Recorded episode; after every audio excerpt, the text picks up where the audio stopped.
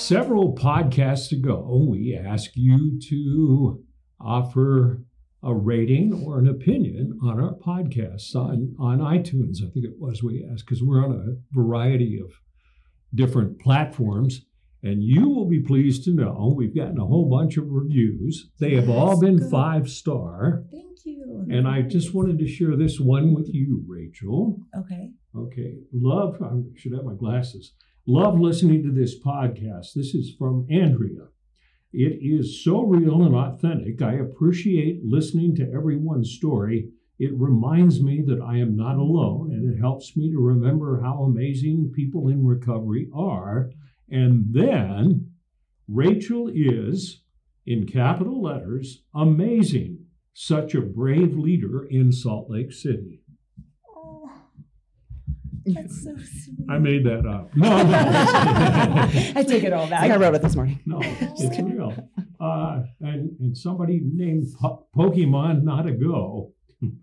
Love this podcast. Fantastic podcast about real people dealing with addiction. So Oh, thank, thank you, Pokemon, as well. Oh yeah, thank you for the feedback. That's how we grow and learn. And so Sure. And if you have any suggestions on how we can make the podcast better, Right. we, we certainly appreciate, or or whether you think it sucks, it doesn't matter. Either way, it's Um, okay. yes. Welcome to another edition of Odyssey House Journals. I'm Randall Carlisle, along with Rachel, the amazing Rachel Santizo.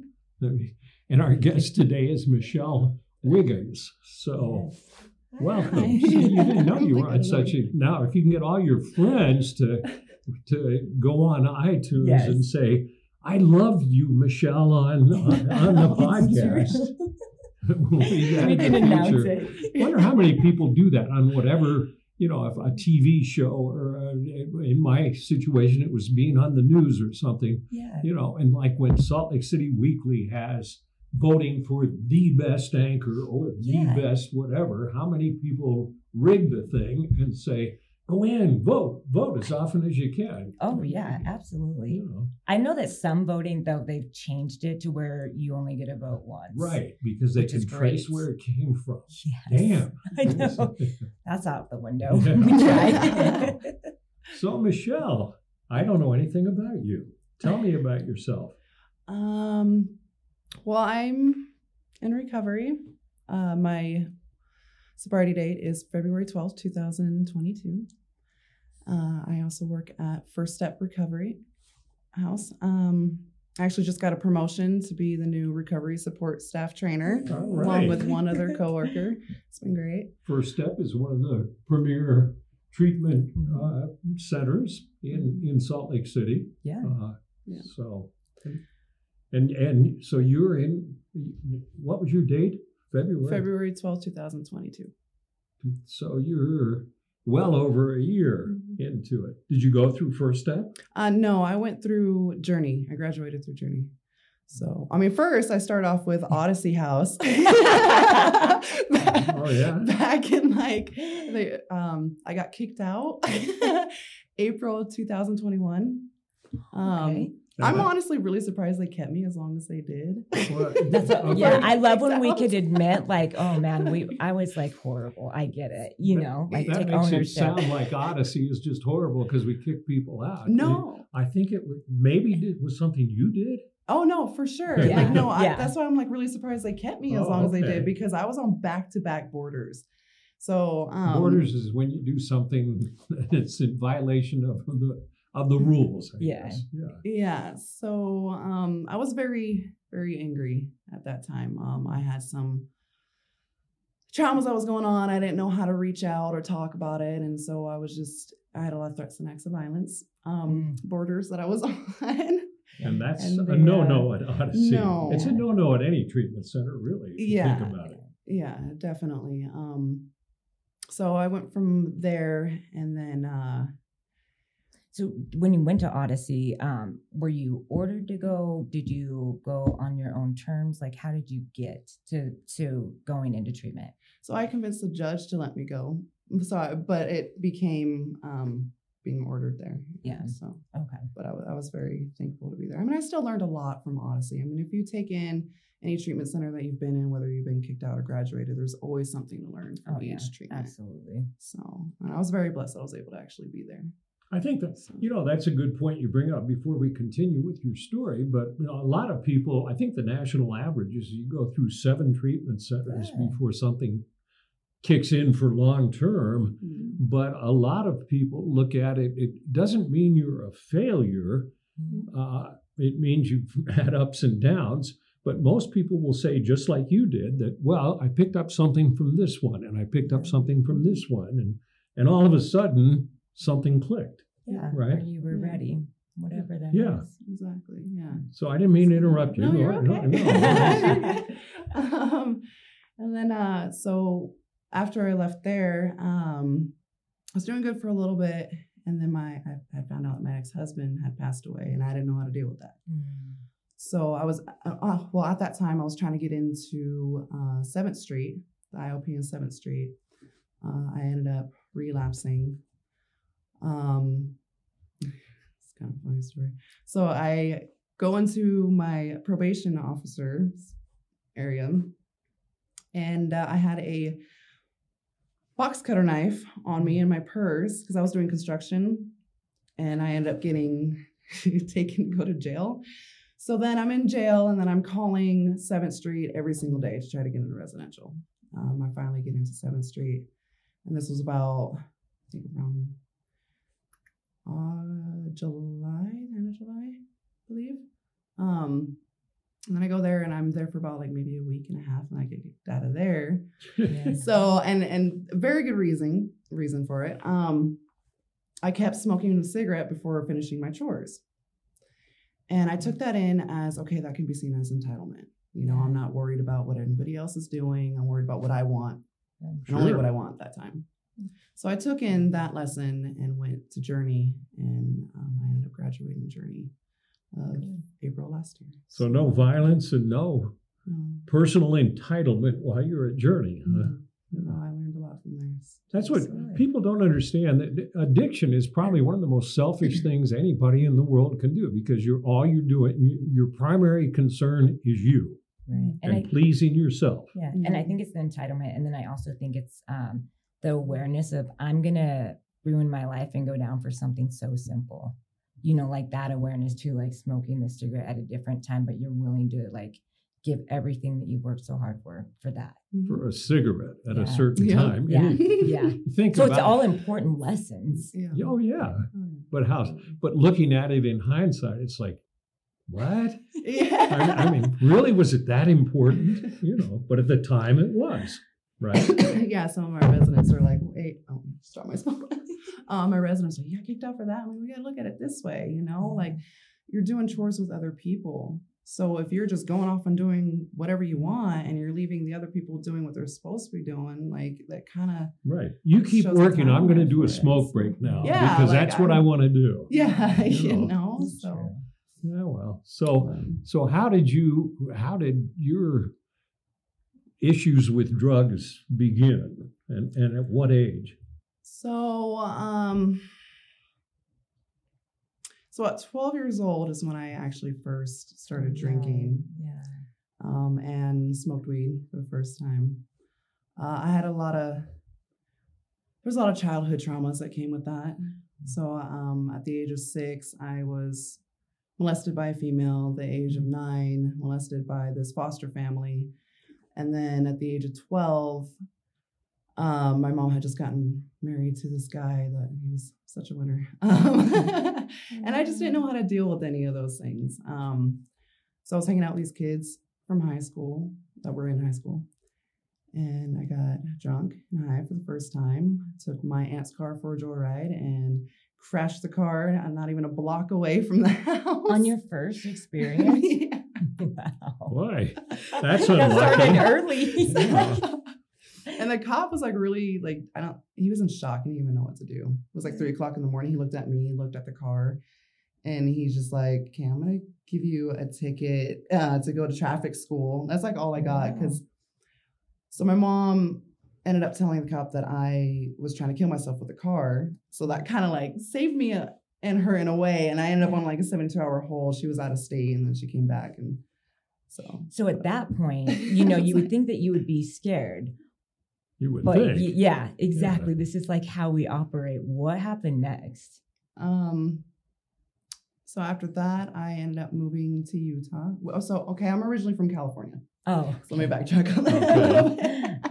But did you So- continue using like right after, like, or did you stay away from alcohol and weed? I pretty much stayed away for a Okay. while. Um, I mean, in high school, I started drinking a lot on the weekends. Uh, I was always partying on the weekends, and then um, let's see, about age sixteen, I tried coke in high school. Um, I did that a couple of times, and then um, but Was that in California or here? that that was here. 16. So I, like- So at the age 12, we moved to Utah, and then I was only there for a year, and then we came back to California, and I was jumping around a lot. Um, I didn't really grow up with family either, so my mom was a single mom, Okay. um, and she was going through school and working graveyards, and so I kind of used that too. I was like, oh, she's going on graveyards. I'm Yeah. gonna like throw She's house not going to be around. Exactly, it's true. yeah. um, and then um, the age of 21, I came back out to Utah and drinking. And then, eh, so in 2014, I had met my ex husband, and I had gotten into a car accident. I had broken my tailbone snowboarding. And so he had these Roxy 30s. Mm. And uh, before that, I wouldn't even touch ibuprofen or anything. And but as soon as he gave me that Roxy 30, I was sold. I was like, Yeah. okay, this is taking all my pain away right now. Um, and then from there, uh, so I was going to pain management clinics. Uh, I had ran out of my pain meds, and my ex-husband had handed me a a nose spray and he told me that it's okay. It'll only just come up as morphine. You'll still pass your UA at the pain clinic. So I was like, oh, okay. So, you know, do the, do the spray. Uh, come to find out it was heroin. Um, Wow. And you know, in a Did he make spray. it? Like, yeah. yeah, so so he just gets like this nose spray from like Walmart or whatever that you can like take off the Oh, top. so he made it. Okay. So then he made it in there. I was He's- gonna say. Yeah, I like, oh, I hadn't heard of that was. before. We both were like, what? People are selling nose spray now. yeah. yeah, Oh, so he man. made it. Yeah. Um, and then from there, I just chose to keep using. So I'm like, you know, like, So you were hooked on opioids. yeah, I have So- to ask you, like, what brought you? Because California and Utah are so different. Like, what brought you to Utah from California? Um, it's gonna it's gonna be an interesting story on that one too. So when I I would come and visit Utah every once in a while because I still had this friend from junior high that was still out Okay. here. So one November I came out and she had introduced me to this guy Okay. and so we're like hitting it off. I go back to California and my mom gets his phone number from my phone. And so to her, he looks great. You know, he has his own place, his own job, his own business, you know. And um somehow it so she told him that I was coming back to Utah, like convinced him that I was wanting to move to Utah. Anyway, so I get on this she gets this plane ticket and i could have chosen not to go on the, the plane granted like Yeah. those were all my choices um i ended up getting on the plane and i just felt so mad because i felt like this wasn't really explained to me this is what was going to happen Yeah. but i just went anyways and It's like your mom gave you away almost. Yeah in, in a way and, and i hate to say these things because like i know my mom will probably watch this sometime and I said it, Yeah, like it was only still my choice Yes, you know Only was- say what you feel comfortable. yeah so it was definitely my choice to still get on that plane either way um You were how old and he's how old? and i was about 21 and he was just like two years older than me Oh, okay. yeah so it Oh, wasn't Yeah. um but yeah i mean luckily he turned out to be a great guy we just stayed friends uh i worked from the ground zero so i got a job waitressing which at that time i was thinking it was going to be like minimum wage plus tips Yeah. come to find out you know it's like $2.25 i was like what Oh no. But it still worked out really well because I saved up, got my first car. Um, it was a Suzuki Sidekick, a manual. Suzuki? I did not know how to drive a manual. I at the remember time. them. I know. Yeah. Back in my day. Now, are you using the whole time? Uh, no, not yet. Oh, No, I was just drinking at that Oh, point. okay. Okay. So um yeah, so I just saved up and just started from ground zero at that point. So you literally have no family out here. Um friends, like you created a life out here. mm, well my step stepdad's side of the family is out here. Okay, so you do have some family. Yeah. What um what transition from there? So you're drinking a little bit, you're getting your life together. Mm-hmm. Like what transition to you catching charges? Like what kind of charges? Like what shifted? Um, that's when, so in 2014, um, with my ex-husband, Yeah. and then I got introduced to that, and I just kept wanting to use from there. I mean, I found that heroin like not only took away physical pain, but the emotional pain. And I didn't have to try so hard to hide everything, so I was just sold. Yeah, just yeah.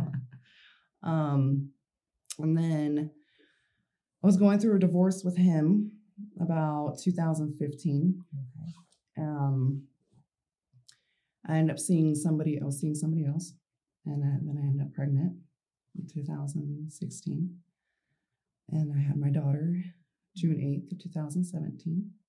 Um, when I was pregnant, I did quit everything cold turkey. I didn't even want to take pain meds. I didn't even want to smoke cigarettes. Nothing. Everything was just about her at that time. Um, and then when she was born, I ended up with really bad postpartum depression.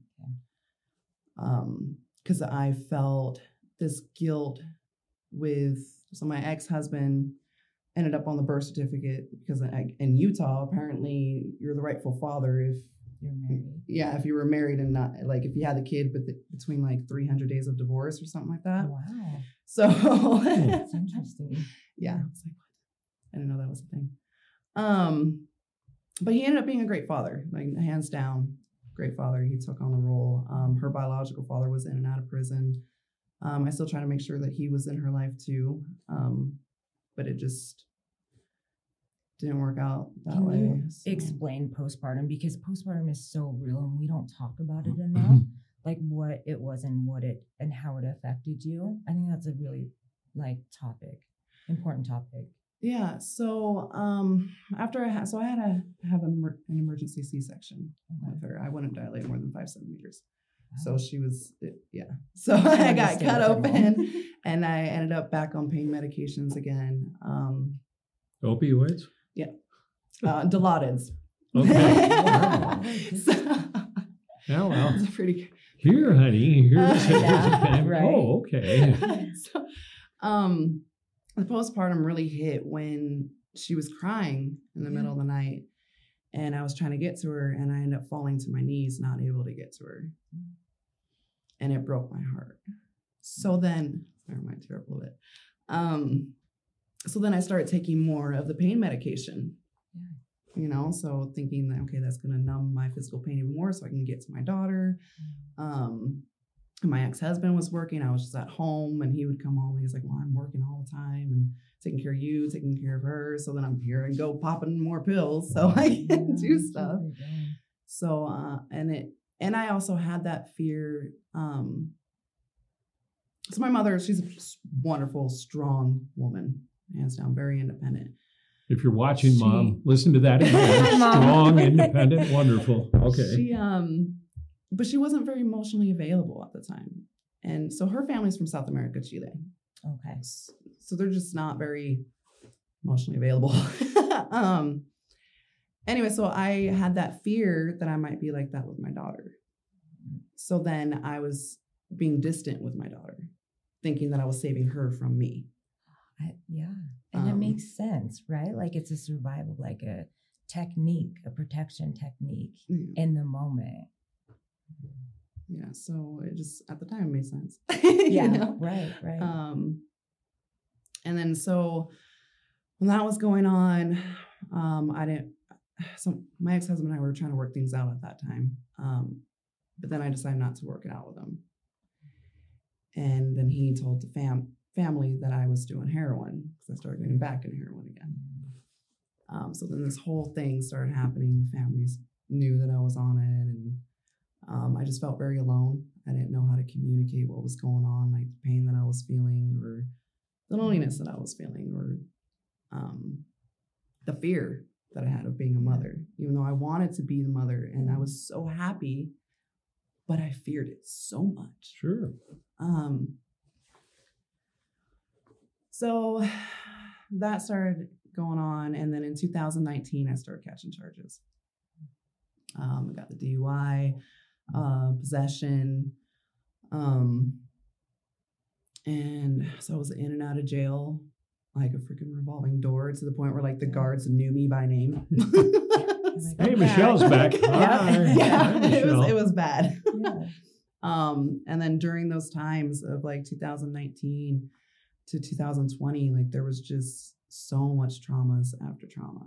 Um, I ended up living on the streets, uh, living in a car. Um, I had been jumped. Um, this is where I cry. Um, before I went to Odyssey, I had been held hostage for two weeks. Uh, and my PO didn't know where I was. so then finally, when I, I was able to escape, uh, my PO found me and then just kind of threw me in jail. And I just didn't know how to deal with all that stuff, which is why I was so angry. Yeah. So, um, yeah, there's just like back to back stuff that was going on. And my best I'm friend had passed away. I'm sorry to hear that. be- but- Like, just um, before you go on, like that is really scary. And thank you for being vulnerable. And I'm really sorry to hear that that you went through that. So, so you've talked about when you get out of when you get out of jail mm, and you go through Odyssey and Seventh Street and then Journey, Mhm. right? You've you've had what you just described to us is a ton of trauma in your life, uh, sexual abuse multiple times when you're growing up, and then this that you went through, uh, being kidnapped. One of the things that treatment focuses on is getting to the root causes of why you were trying to numb yourself. mhm. Uh, so somebody successfully helped you deal with your traumas. Yeah.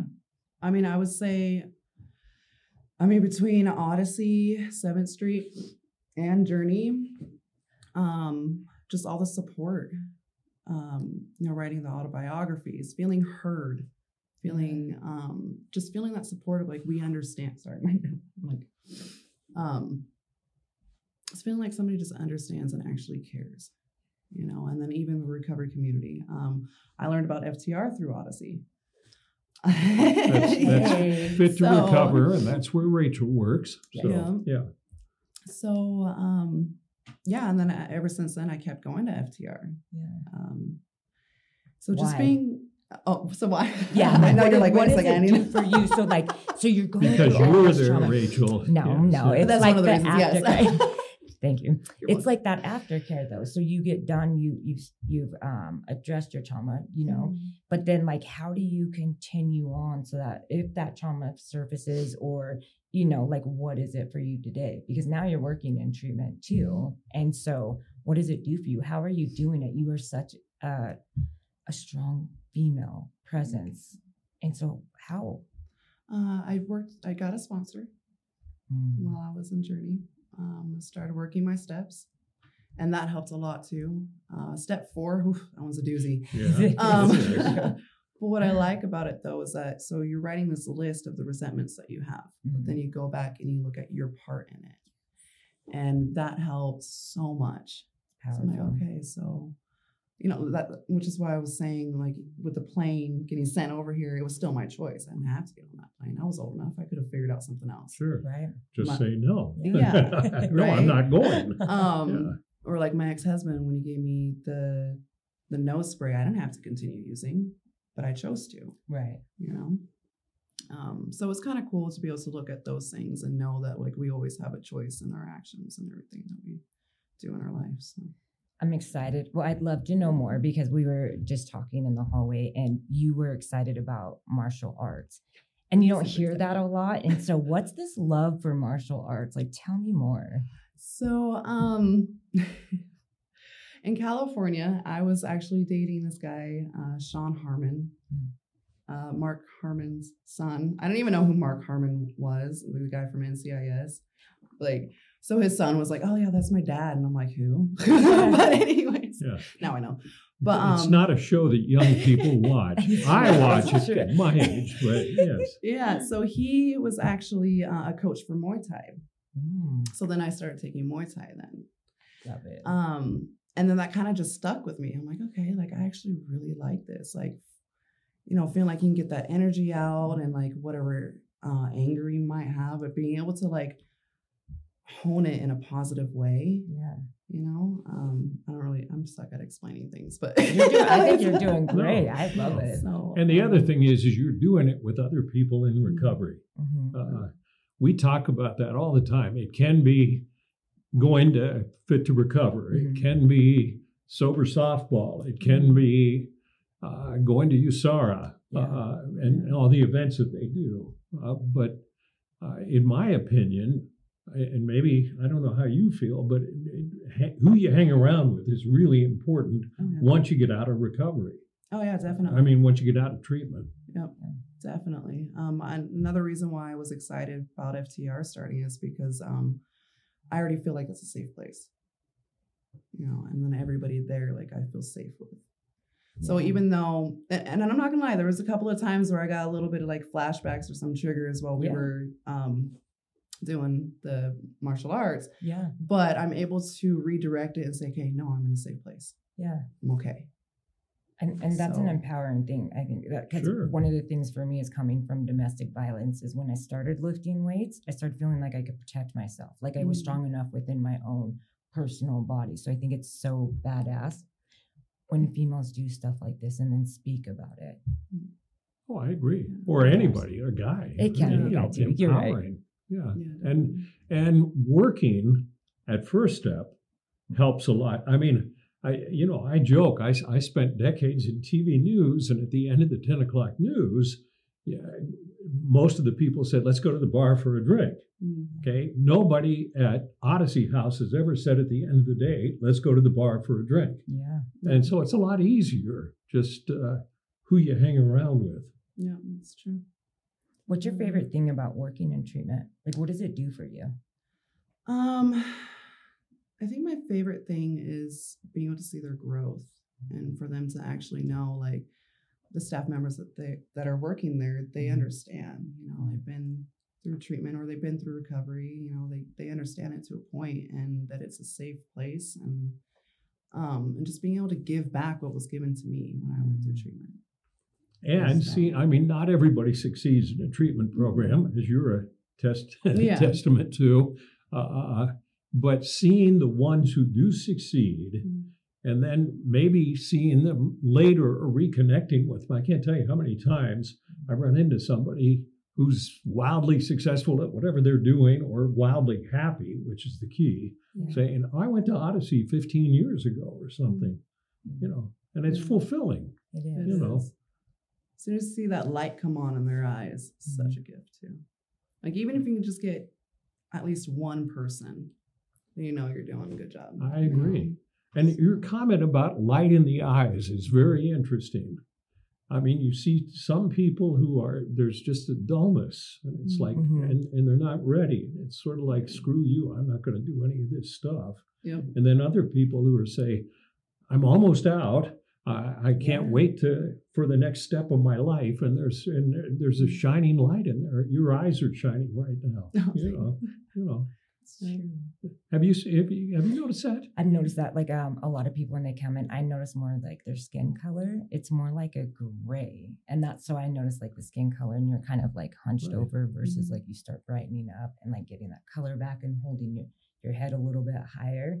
Like Mhm. that is incredible. That is the best feeling. Cause I know that you say if you, you know, help just one person because at so much of my life, like I wanted to be that one person that someone did that for.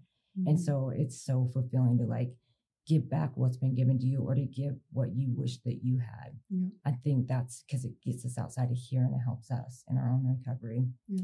Thank you for sharing your story today. Mhm. And it's it's hard to one of the things people in recovery learn is to be open and honest and share their story. Yeah. And somebody who may not be in recovery who went through the same stuff you went through would not share that. So thank you. Yeah. Right. I'm sure you're providing inspiration because there's somebody Mhm. out there watching or listening who said, That happened to me, right? Yeah. And I can do it. So thank you. You're welcome. Thank you. I'm proud of you. Yeah. Very you. proud of you. And thank you for watching another edition of Odyssey House Journals.